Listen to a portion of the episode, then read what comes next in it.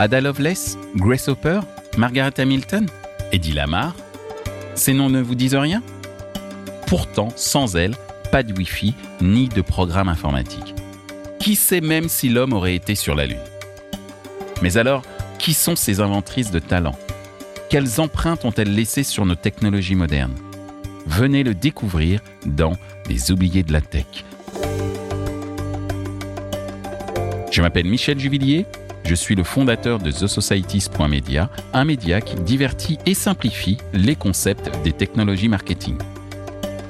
Bienvenue dans Les oubliés de la tech.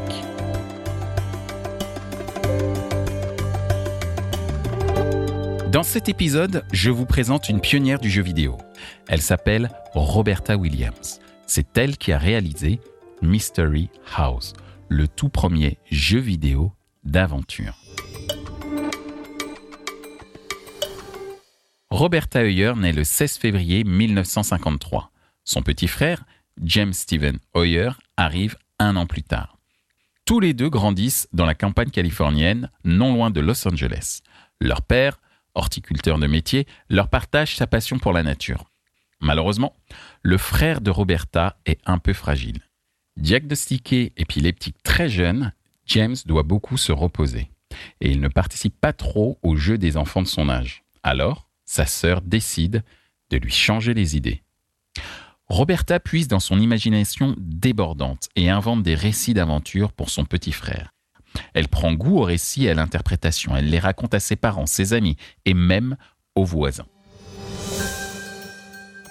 En 1970, Roberta a 17 ans. Au lycée, elle rencontre Kenneth Williams. Pendant deux ans, ils filent le parfait amour. À 19 ans, Kenneth lui demande sa main. Ni une ni deux, les amoureux se marient et s'installent à Los Angeles pour fonder leur famille. Même s'ils habitent en ville, Kenneth et Roberta ont un rêve, transmettre à leurs enfants leur passion pour la nature.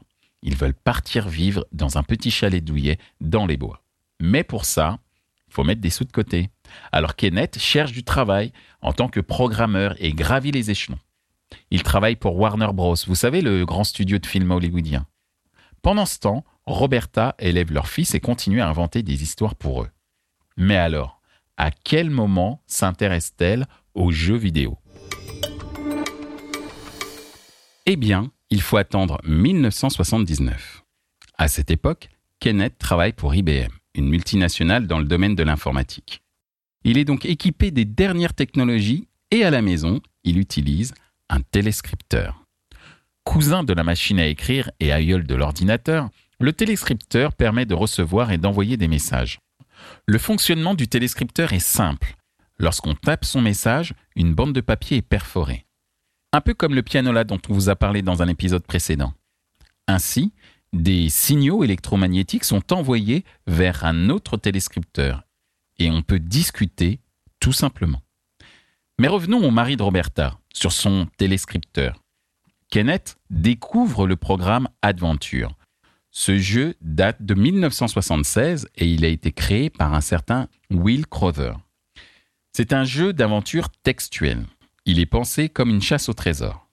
D'énigme en énigme, il vous emmène dans un univers imaginaire et vous fait découvrir des endroits cachés afin de récupérer des objets. Aujourd'hui, ce jeu est culte. Mais alors, c'est quoi un jeu textuel? Imaginez un écran un petit paragraphe apparaît, il décrit un lieu fictif et une situation. Par exemple, vous vous trouvez au bout d'une route devant un petit bâtiment en briques. Autour de vous, il y a une forêt. Un petit ruisseau s'écoule du bâtiment jusque dans une rigole. Une fois situé, vous devez taper des instructions au clavier pour vous déplacer ou résoudre des énigmes.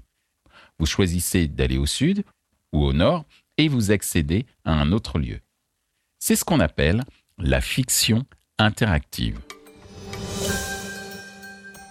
Kenneth montre ce jeu à Roberta qui adore. Pendant un mois, elle se met tous les jours devant le téléscripteur pour le terminer.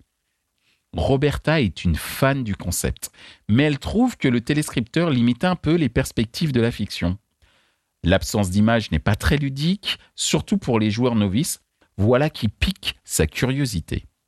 Elle s'intéresse à des jeux plus complexes. Elle en parle à son mari et ça ne tombe pas dans l'oreille d'un sourd. À Noël, il lui offre un ordinateur pour continuer ce projet. Grâce à sa nouvelle machine, elle poursuit son travail sur les jeux de fiction et ça lui donne des idées. Et si elle crée son propre jeu?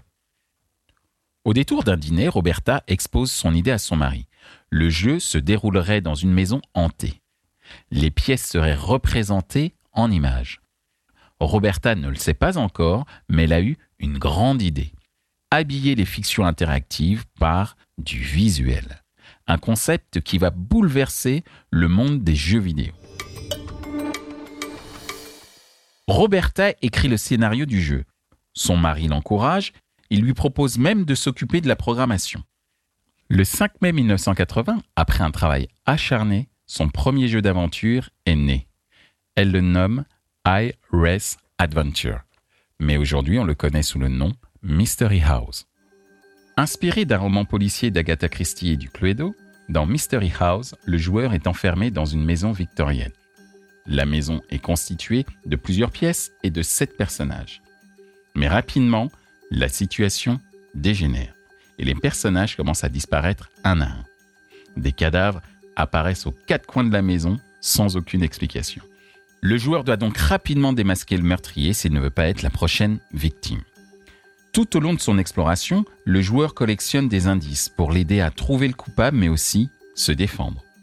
Mais attention, le temps passe, la nuit tombe et l'écran s'obscurcit à mesure que les derniers rayons du soleil disparaissent.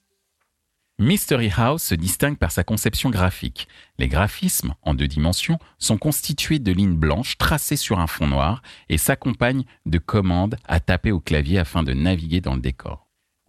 Sans le savoir, Roberta vient d'inventer un nouveau genre de jeu vidéo, l'aventure graphique. Alors comment Roberta et Kenneth ont popularisé ce jeu entre la table de leur cuisine et l'ordinateur familial? Grâce au carnet d'adresses de Kenneth, le couple distribue des copies du jeu à différentes sociétés de logiciels, dont une, Programma International. Programma achète les droits à un prix généreux. Elle propose de distribuer et de commercialiser le jeu. Mais Roberta et Kenneth refusent. Ils veulent tout faire eux-mêmes. Roberta commence par faire des copies du jeu. Elle conçoit des pochettes, paye 200 dollars pour avoir sa pub dans Micro Magazine. Et à sa grande surprise, ça marche.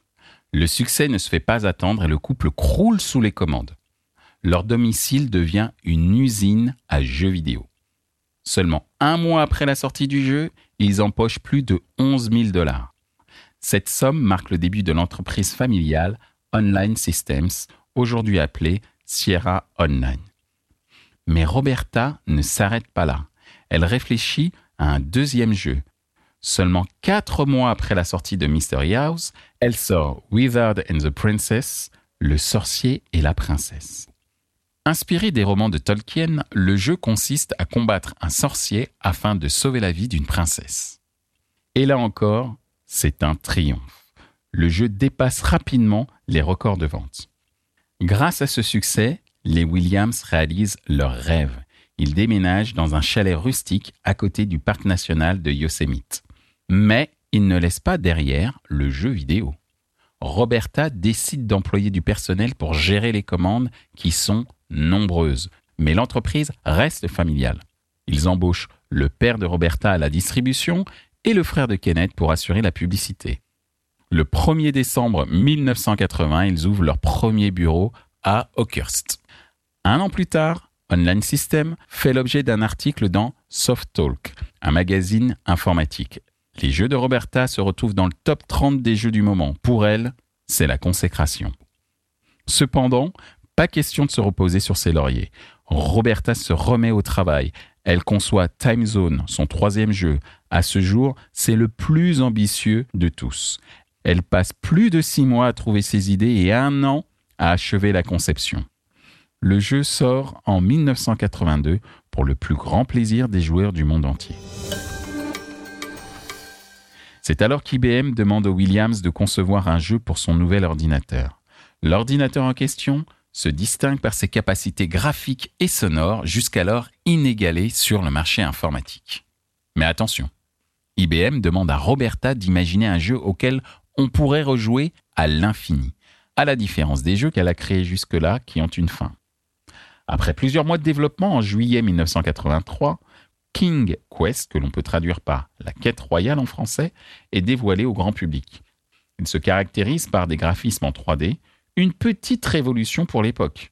Véritable bijou d'animation, le jeu propulse Sierra Online et devient le premier d'une longue série. À la sortie de King Quest, l'entreprise réalise un chiffre d'affaires de plus de 10 millions de dollars et devient officiellement l'un des plus grands éditeurs de jeux indépendants du marché. L'histoire de Roberta Williams est avant tout l'histoire d'une femme qui a bouleversé les codes de la programmation, un milieu essentiellement masculin à l'époque. Depuis la table branlante de sa cuisine, elle a imaginé Mystery House et elle est devenue la cofondatrice d'une société valant plus de 700 millions de dollars. Bref, on la surnomme la reine de l'aventure graphique et ce n'est pas par hasard. Elle a largement contribué au développement des jeux d'aventure en introduisant des éléments inédits comme les graphismes, la couleur et l'animation 3D, le tout alors qu'elle n'était même pas programmeuse. Aujourd'hui, Roberta Williams a 69 ans, elle est maintenant à la retraite aux côtés de son mari, leur société Sierra Online a été revendue. Mais Roberta restera pour toujours le visage de cette femme à l'esprit formidable, une autre grande oubliée de la tech.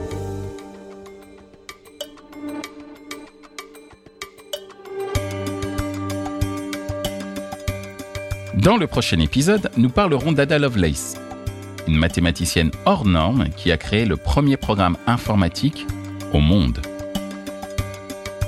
Les oubliés de la tech est un podcast Chéri FM interprété par Michel Juvillier. Il a été coécrit avec Charlotte Médinger. Retrouvez-nous sur chérifm.fr, sur l'application Chéri FM et sur toutes vos plateformes d'écoute préférées. À bientôt.